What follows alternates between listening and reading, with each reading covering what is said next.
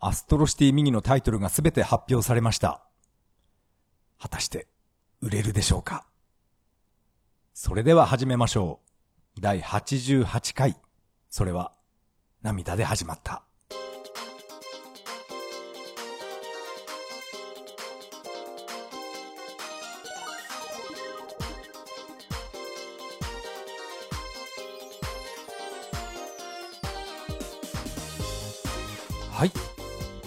改めまして、こんばんは。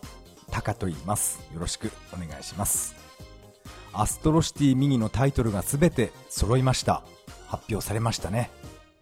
ちょっと、ポッドキャスト収録が間が空いてしまったんですけど、これはね、えー、後で、後で説明しますが、えー、ハンター株で遊び狂っていたので、ポッドキャスト収録しませんでした。まあ、それはさておき、えー、アストロシティミニのタイトルですね。これはね、ちょっと言いたいこといっぱいあるんで、えー早速本編の方行きましょう。それでは本編の方、よろしくお願いします。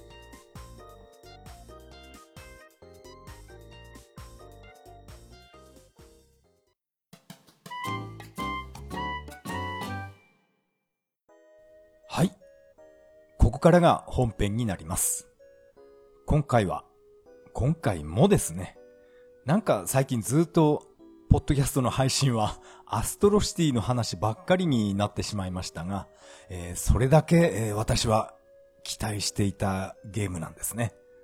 でも、でもですね、タイトルが全部勢揃いしたら、これ、買わない、買わないっていう選択肢もちょっと出てきました。その理由をね、今回は、えー説明したいと思います。えーっと、まずですね、収録タイトル、えー発表された残りの13本を、えーさらっと読み上げたいと思います。まずは、アラビアンファイト。えーこれは、えープレイ経験ありません。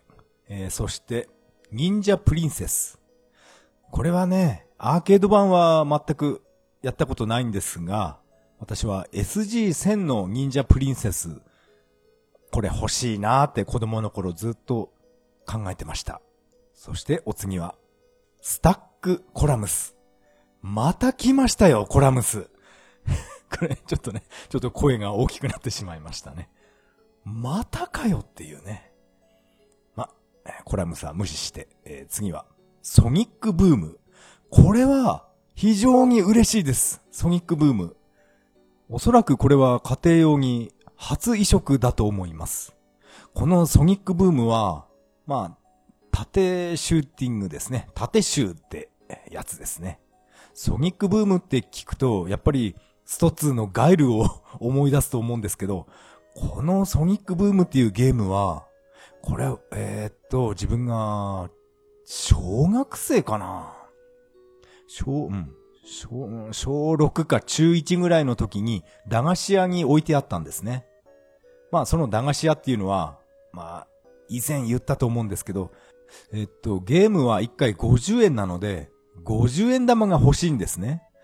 そしてその、駄菓子屋のおばちゃんに100円玉を渡して、50円玉にしてくださいって言うと、絶対に断るんですね。10円のものを何か買わないと、両替してくれないっていう、そういう駄菓子屋のおばちゃんなんですね。多分あの人はもう亡くなってるのかな。とにかくね、この50円玉を両替してくれないっていう、そのおばちゃんがいた、そこの駄菓子屋でしか、えー私は見たことがありません。このソニックブームっていうアーケードゲームですね。他の駄菓子屋に行っても、ゲームセンターに行っても、このソニックブームを見たっていうのは、本当にこの駄菓子屋だけでした。そう考えると、なんていうかな。一期一会っていうのかな。このソニックブームっていうこの縦集、非常に思い入れがあります。思い入れはあるゲームなんですけど、あんまりね、えー私は上手くなかったので、うん縦集っていうことはプレイしたのは覚えてるんですけど、BGM も覚えてないですね。確か、これ、ショットとボム、ボタン2つ使ったかどうかもよく覚えていません。ただ、うん、ただこのシューティングで遊んだっていうのはよく覚えています。これが移植されるって発表を聞いたときは、ああ、やったーと思いましてね、思わず。コラムスなんかどうでもいいよって 思いました。こういうの入れてくれよっていうね。これかなり、えー、嬉しかったです。えー、そしてそのソニックブームの次は、スクランブルスピリッツ。これも縦集になります。えー、これはちょっとね、なんとも言えない、わからないんですよね、この縦集。やったことはありません。そして次は、フリッキー。出ました。フリッキー。アーケード版やったことあったかな私はフリッキーって言うと、SG1000。あのフリッキー、今でもたまに引っ張り出してきてプレイします。フリッキーはね、これ本当に、うん、楽しいんですよね。メガ CD 版のフリッキーもありますけど、自分が一番プレイしたフリッキーっていうのはやっぱり SG 版ですね。SG 版なので BGM とかグラフィックもかなり寂しいんですけど、うん、個人的に一番好きなフリッキーっていうとこの SG 版ですね。SG 版のフリッキーの BGM を聞くと私はなんかこう子供の頃思い出します。えー、フリッキーの次はぷよぷよ2出ましたよね。ぷよぷよ、ぷよぷよ1入ってるだろうって言いたくなるんですけどね。ぷよぷよ3は入れないのかななんかね、この辺がね。まあいいや。えー、次はですね、カルテット2。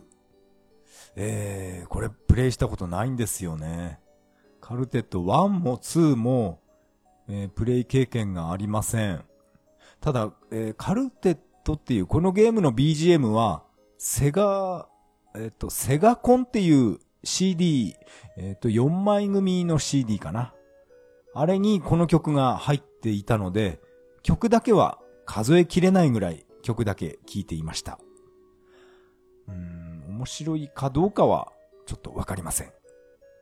そして続きまして、サンダーフォース AC。これを、えー、見たときは、ああ、これ、やったことないから、ラッキーって思ったんですけど、なんかいろいろ考えてみると、ニンテンドースイッチで、なんか、配信されたばっかりらしいんですね。サンダーフォース AC っていうのは。あ、サンダーフォース 3AC っていうのかな？あ、3はいらないのか。ですから、ニンテンドーで出したばっかりなのに、なんでここに入れるんだっていう、そういう批判的な、えー、書き込みもすごい見ました。そうか、あの、スイッチで配信したっていうのは、全然知りませんでしたね。うん。なんでそういうことしちゃうのかな？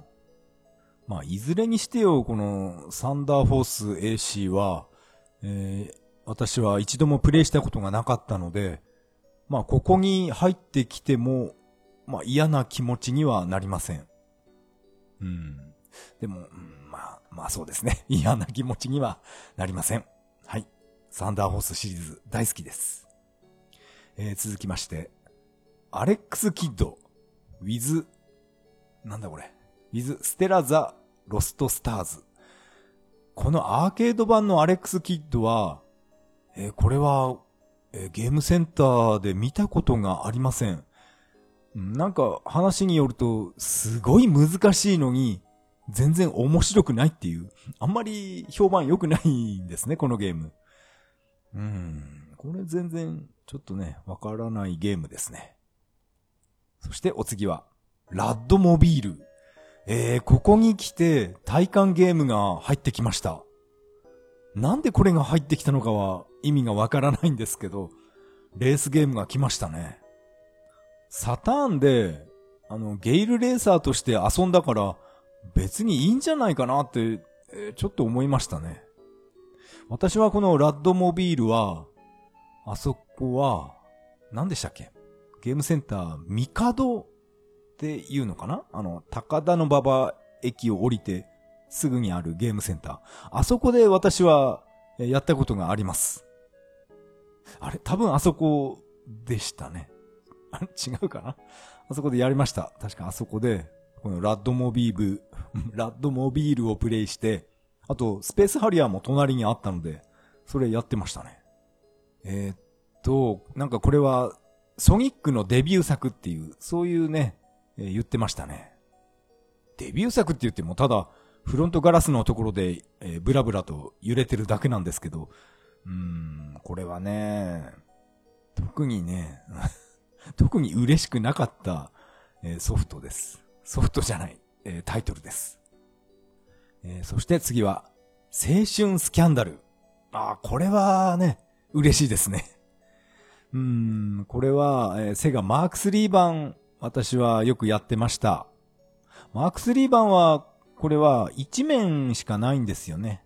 1面の繰り返しっていう感じで。でも、アーケード版は2面、2面とか3面あるのかな？アーケード版、えー、やったことは、やった記憶1回か2回ぐらいありますが、えー、っと、全部1面で死んでました。ですから2面、全然知らないです。YouTube で、えー、見たことがありますね。なんか2面は敵が、忍者とかが出てくるんでしたか？えー、私はそこまで行きませんでした。ただこの BGM が非常にね、なんか昭和チックっていうか、いかにも、いかにもレトロっていう、この BGM が、えー、耳に残っています。青春スキャンダルの次はいよいよラストですね。36本目。タイトルは、スペースハリアーになります。なぜここに来てスペハリが来るのか、ちょっと意味がわからないですね。スペースハリアーはもう、いつでも遊べると思うんですよね。なんならアーケードでも、まだ稼働してるゲームセンター、あると思います。未稼働に行けばまだあるんじゃないですかね。あとはこれは、ニンテンドースイッチでも、まあもちろんサターンでも遊べて、えー、っと、プレステ2でもありますよね。Wii でもあるし、もうあちこちにあるのに、なぜここに持ってくるかなっていうね。うん、そんな感想です。最後はスペースハリアーっていうことで、す、え、べ、て、えー、タイトル終了しました。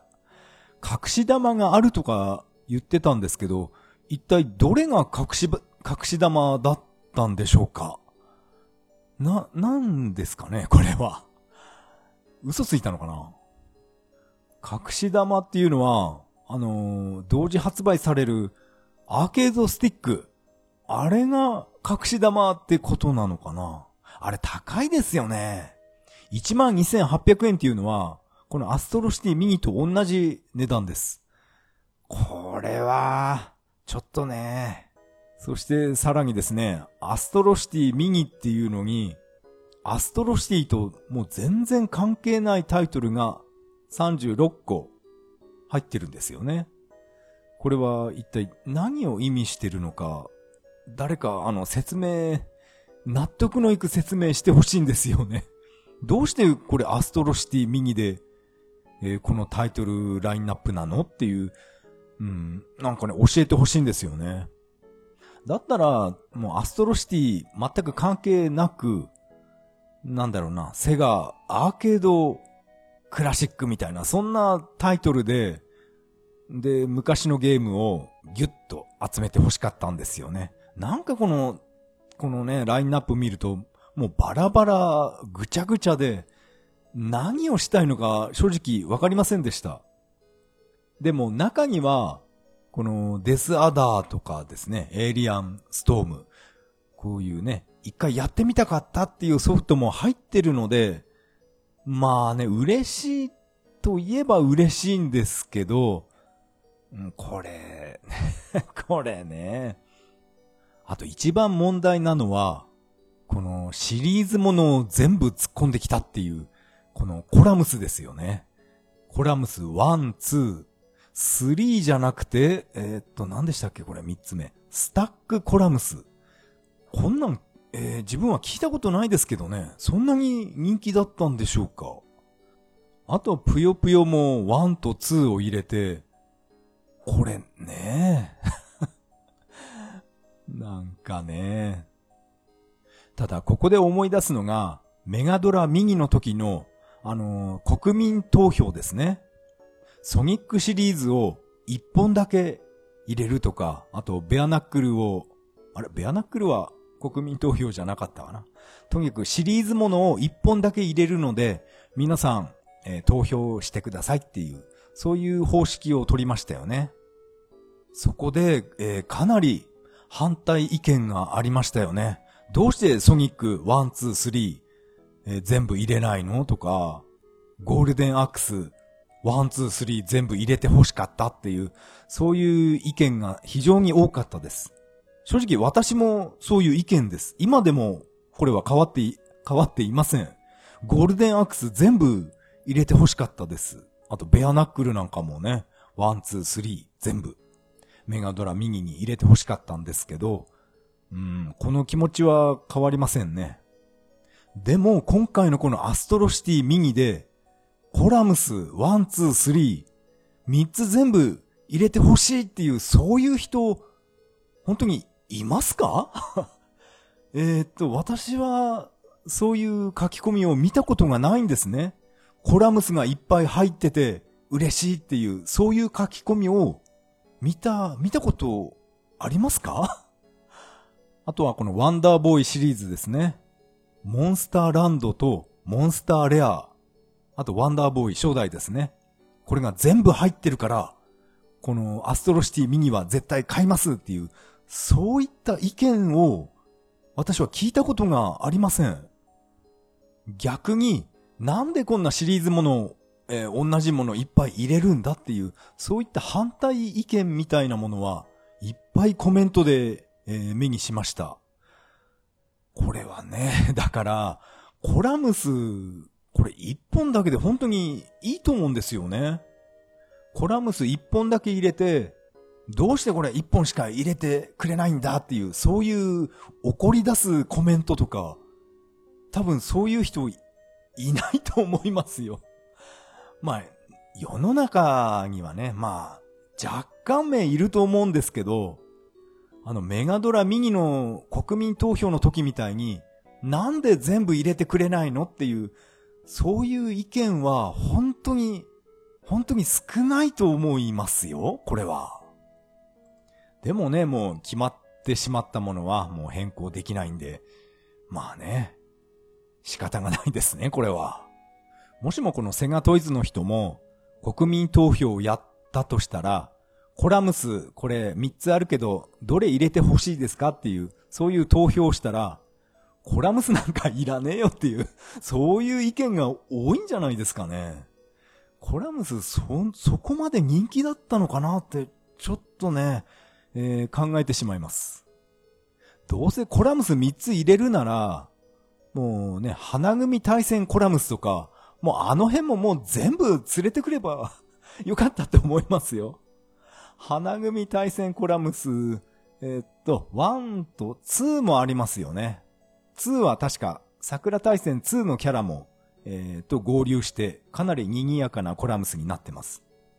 どうせならもう、それ それもぶち込んで、コラムス全部で5本入ってますっていう、そこまで開き直って欲しかったですね。えー、こんな中途半端なことをするなら、えー、かなりコラムスに批判的になってますけど、えー、コラムス好きな人は、えーごめんなさいね。まあ私は以前から言ってましたけど、アストロシティミニは、バーチャファイターがやりたいために、買いますって、言ってました。そして、この配信の最後にですね、実機を使ってバーチャファイターの対戦プレイをやってました。それを見て思ったんですけど、なんか解像度がおかしいですよね、あのバーチャファイター。解像度がめちゃくちゃ高くなって、やたら綺麗になってるんですね。あれを見たときに、これ完全移植じゃないだろうって私は思いました。これはプレステ2のバーチャファイター1のリメイクあれを見てるような感覚になりました。バーチャファイター2の、あ、バーチャファイター、プレステ2のバーチャファイターのリメイクは、本当にあれはめちゃくちゃ解像度が上がって綺麗になってるんですね。まあ、あれはもうリメイクですから、まああれは仕方がないんですけど、なんかあれを見てるような感じになりましたね。これアーケードより綺麗になっちゃダメだと思います。でもこれは自分の見間違えなら、まあ仕方がないんですけど、いや、見間違いじゃないですよね。これは、えっと、この配信終わってから、私がいつも好きで見てる YouTube の柔らか宇宙研究所っていうあのチャンネルを見たんですけど、やっぱりあのチャンネルの人も、あれこのバーチャファイター、解像度おかしくないかって、やっぱり言ってましたね。これは、やっぱり、アーケードより綺麗になっちゃ、違和感を感じると思うんですね。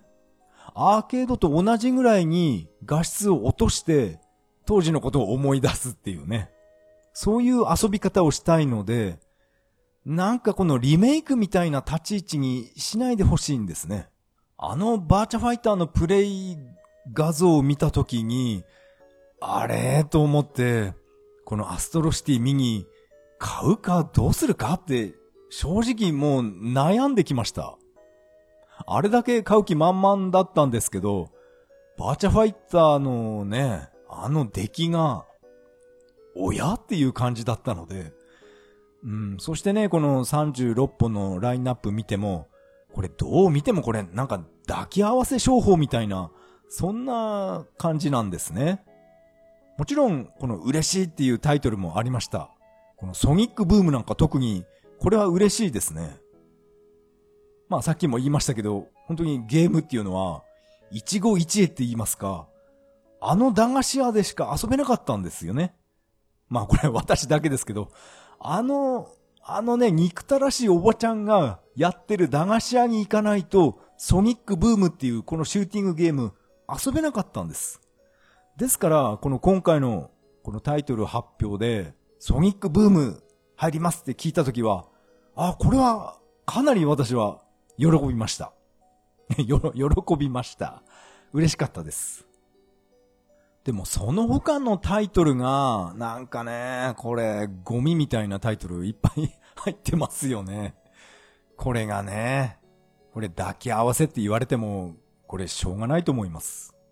そうそう、一期一会で思い出しましたけど、まあ私が、えー、っと、通っていた、駄菓子屋ですね。中学生の時、えー、通っていた駄菓子屋で、まあ、源平東馬伝とかサラマンダとかあの辺がもうブイブイ言わせていた時代の話ですけど、そこにですね、妖怪道中記の隣に、ザインドスリーナっていう、えー、アクションゲームがあったんですね。あのゲームも、まあ、一号一会と言いますか、あそこの駄菓子屋でしか私は見たことがなかったです。ザインドスリーナ。メーカーさえ私は覚えてないですけど、なんだろうな、魔界村、魔界村とは違うか。なんかアクションゲームなんですね。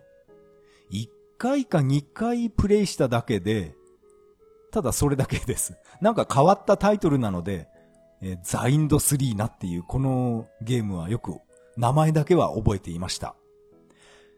本当にね、あそこの原平があったあの駄菓子屋でしか見たことがないタイトルでした。まあ今回のこのね、アストロシティミニとはちょっと話は逸れてしまいました。このタイトル発表を、配信を見終わって、それからなんかがっかりして予約キャンセルしましたっていう、そういう書き込みも、書き込みもかなり、えー、見ました。インターネットでね、あの、ツイッターとか掲示板とか、私は結構見るんですけど、特に掲示板よく見ますね。そこで、えー、こんなタイトルじゃ、もう、俺は、えー、予約キャンセルしたっていうね、そういう書き込み結構見ました。うん、悲しいですね。でも、うん、キャンセルしたい気持ちもわからなくもないんですね。うん、これね、単とあるとか、えっ、ー、と、一段とある。あと、コラムスが3つ入ってて、ぷよぷよが2本入ってます。そして、ワンダーボーイが3つ入ってます。これは正直キャンセルしたくなる気持ちも私はわかりますけど、でも、ソニックブーム入ってるし、あとバーチャファイター1ですね。ちょっと出来が怪しいバーチャファイター1が入ってるし、何もキャンセルすることないんじゃないかなって思いますけど、まあその人にとっては、この36本全部ゴミみたいなタイトルだったんだと思います。だから、だからキャンセルしたのかな。まあ、現時点では私は、このアストロシティミニ予約していません。もう、もうちょっとね、なんか情報が出てくるのを待ちたいと思います。何やらゲームショーで、隠し玉じゃなくて、隠しネタがあるって言ってるんですね。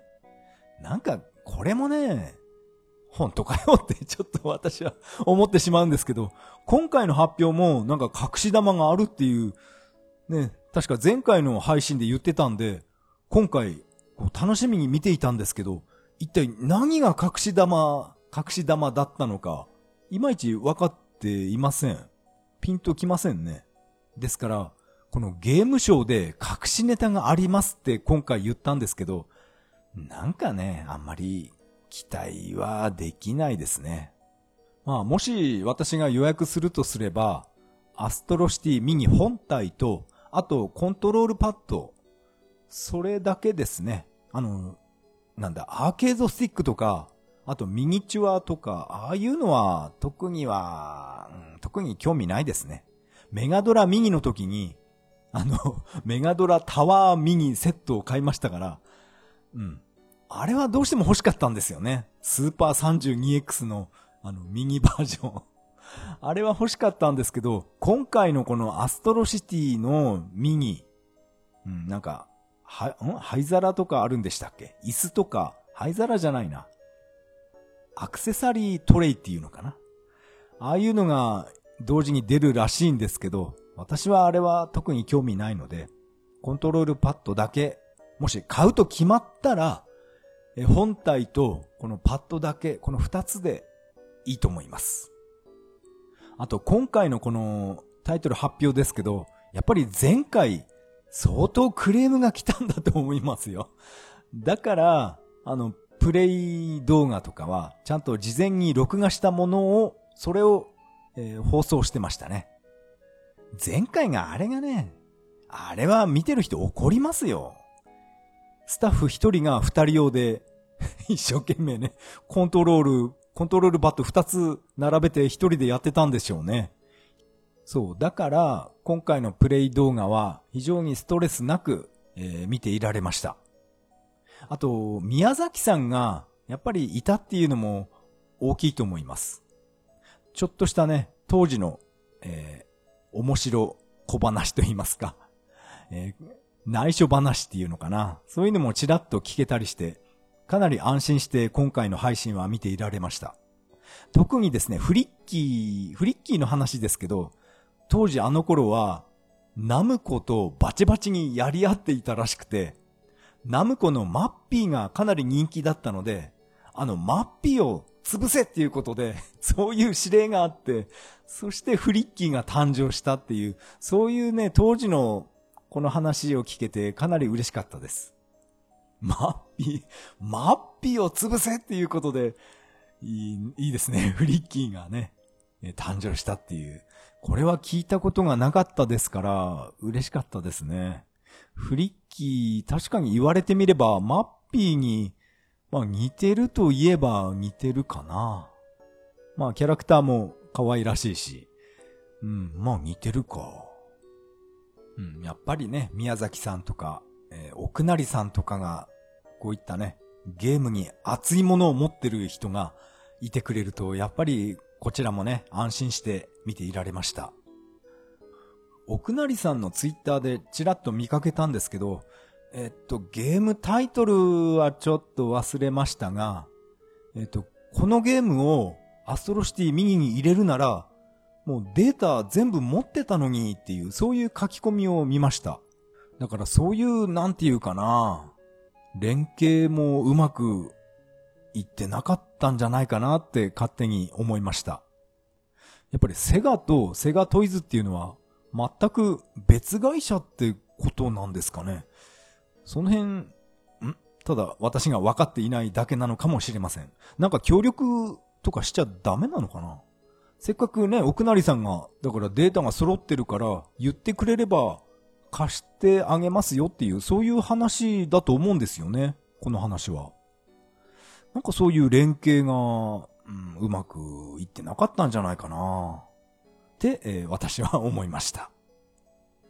まあ、さっきもちらっと言いましたけど、このね、全タイトルが、えー発表終わって、あの、柔らか宇宙研究所、あの YouTube を見て、やっぱりね、あそこの所長さんもかなり、かなり怒ってましたね。やっぱり今回も。スペハリなんてもう、もういらねえよって言ってましたね。このスペハリは、もうどこでもできるだろうって言ってました。本当にあ、あそこのね、所長さんっていうのは、ゲームセンターで仕事してたの、バイトしてたって言ったかな。ものすごいゲームに詳しい人なんですよね。せっかくボタンが6個あるのに、何に使うんだよって。やっぱり、やっぱりね、みんな言ってますね。格闘ゲーム、スト2とか一切入りませんでした。うん、なんかね、カプコンの格闘が来てもいいんじゃないかなって思ってましたけど、本当に見事に、見事に、入りませんでした。あの、余ったボタン3つっていうのは、要するに、連射機能の3つじゃないかっていう、そういう、えーコメントもかなり多かったです。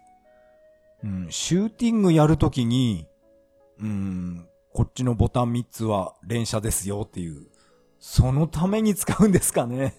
せっかくね、ボタン6個あるのに、なんかね、かわいそうですね。今回のアストロシティミニの話は以上になります。ありがとうございました。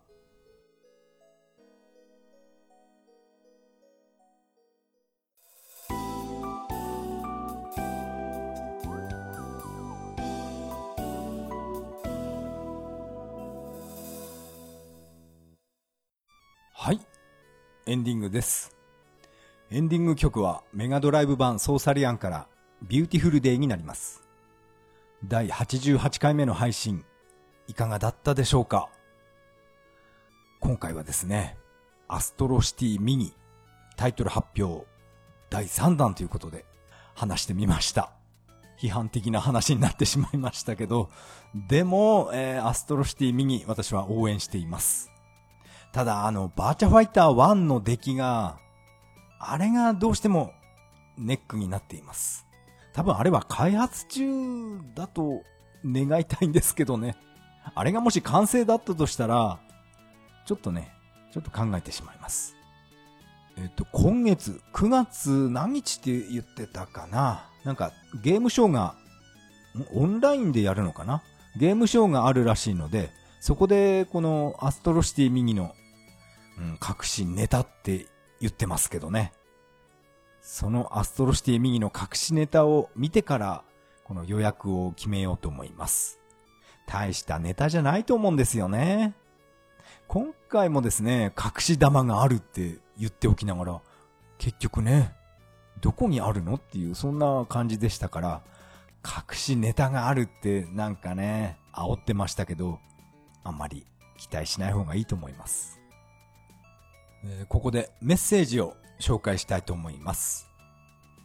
ツイッターのハッシュタグからいただきました。マハリトさん、メッセージありがとうございます。第87話、アストロシティミニの回を拝聴中。セガの第2弾の公開生配信を見てなかったので、後で見てみます。確かに第2弾は第1弾の続きタイトルばっかりで残念仕様ですね。多分第3弾は隠しゲームで本体の検査用ゲーム基盤のドットリくんが発表される、されるのではないかと思います。えーさらに、マハリトさんが続きます。ずんずん教の野望が入っていたら熱いですね。ついでに、安倍総理辞任の時事ネタとかけて、時事ネタにかけて、ゴンベイの I'm Sorry とか入らないかな。ゆけゆけ山、山口くんとか、三輪さんちゃんとか、古いシステム1の時代の移植されてないゲームなんかもいいかも。かっこ、全然アストロシティじゃないか、といただきました。マハリトさんメッセージ、ありがとうございました。このメッセージにありますように、前回のですね、第2弾の発表はですね、第1弾の続きタイトルばっかりでしたよね。これは本当に誰が見ても、うん、残念仕様だと思います。まあこれはさっき本編でも話しましたけど、続きタイトルですね。ぷよぷよ2入って嬉しいとか、コラムス、コラムス2がいっぱい入って嬉しいっていう、そういう意見は私は見たことがありません。これがね、こういうことをセガトイズの人は分かっていなかったのかななんてちょっと思いました。このメッセージを見まして、このドットリくんを検索して初めて知りました。セガのヘッドオンっていうドットイートタイプゲームありましたよね。あれを思い出しました。いろいろ検索して読んでみると、なんていうかな、ゲーム基盤だけで売買するっていうのは、なんか法律で許されないみたいなんですね。私は、うん、これさえも知りませんでした。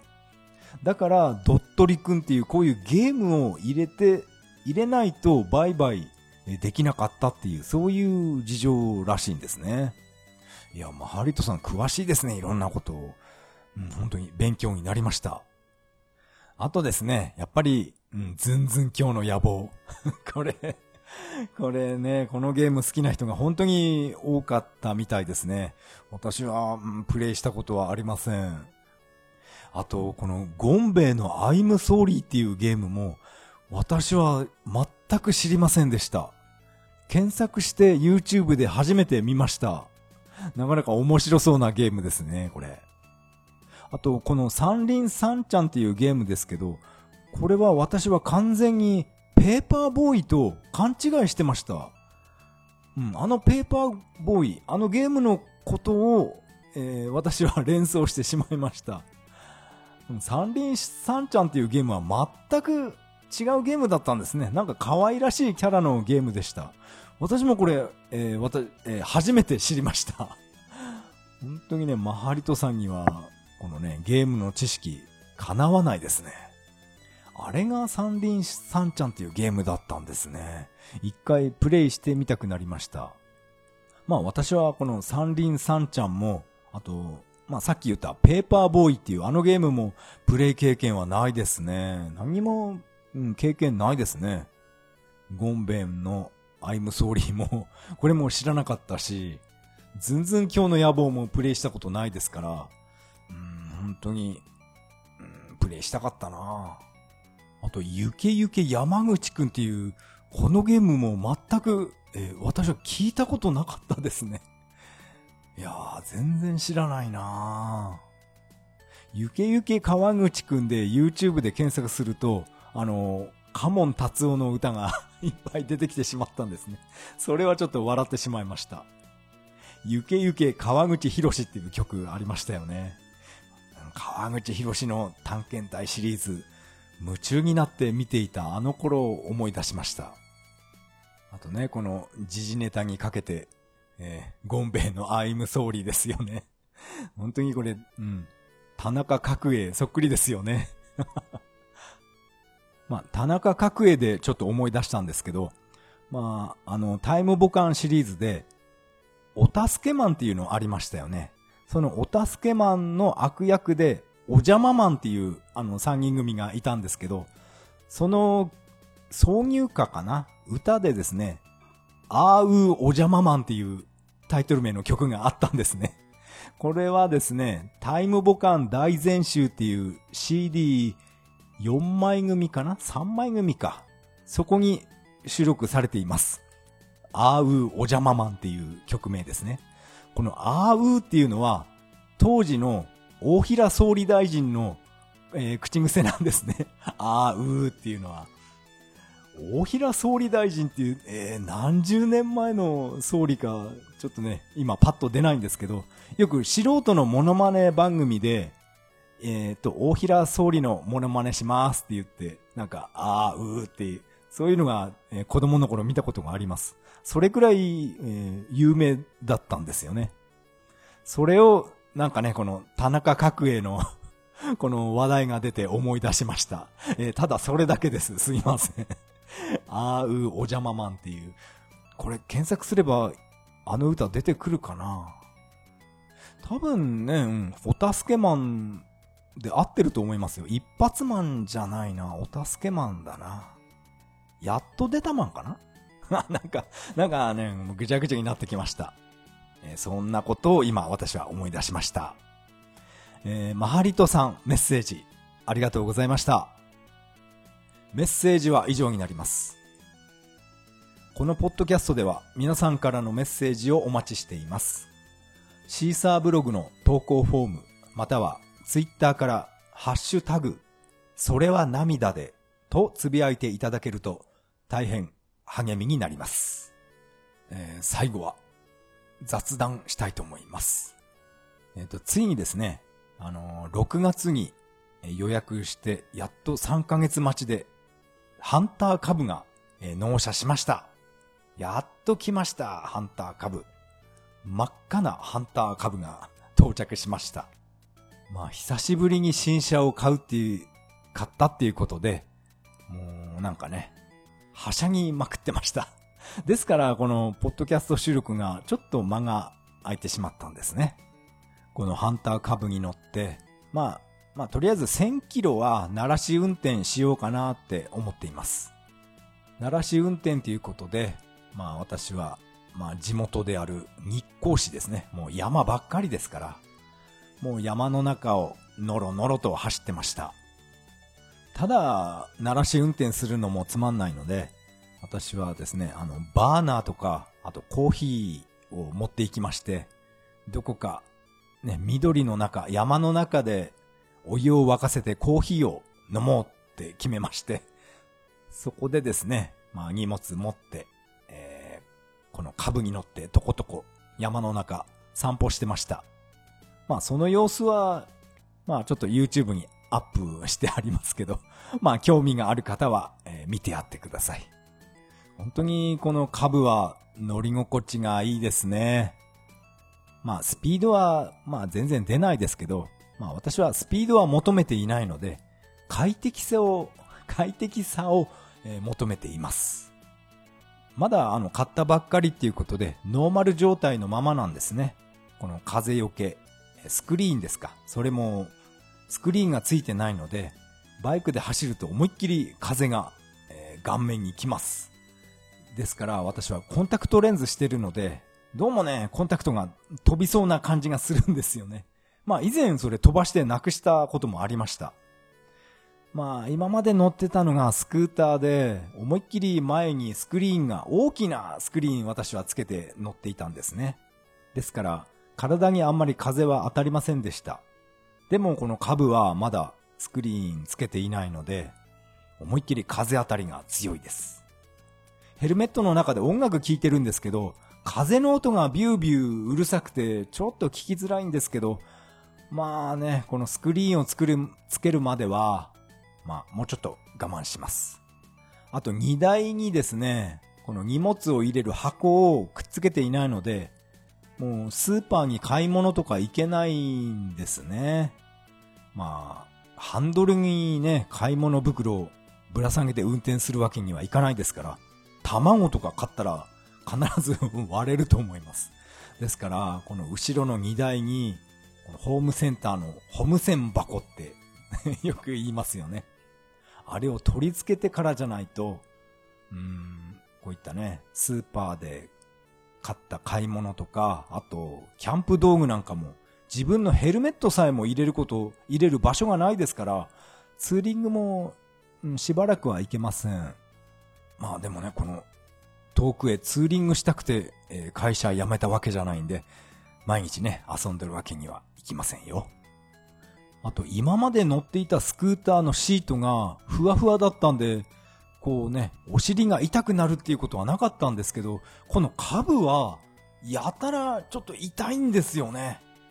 私はバイク乗り始めると平気で2、3時間、え、乗り続けるんで、そういうね、頭おかしいやつなんで、ちょっとお尻が痛えってなってます。ですから、あの、アマゾンでゲルクッションっていうのを見つけたので、それを、えー、注文してみました。まだ届いていないんで、なんとも言えないんですけど、本当にあれ効くのかな？それを無理やり株に、えー、取り付けたいと思います。何やら、なんか、すごい高いところから生卵をポンって落としても、このクッションは割れないっていう、なんかそれがね、売り文句になってる、なってるらしいんですけど、本当ですかね 生卵割れないのかなうん、ちょっと怪しい気もするんですけど、ちょ、あの、安いのを見つけたので、えー、注文してみました。うん、こうやって、どんどん株がパワーアップしていきますね。いやー、楽しみです。この株に乗って日本一周してやろうって考えてます。そのためには、まずはね、仕事を安定させないといけませんね。えー、遊んでる場合じゃないかもしれません。それでは次回配信まで。さよなら。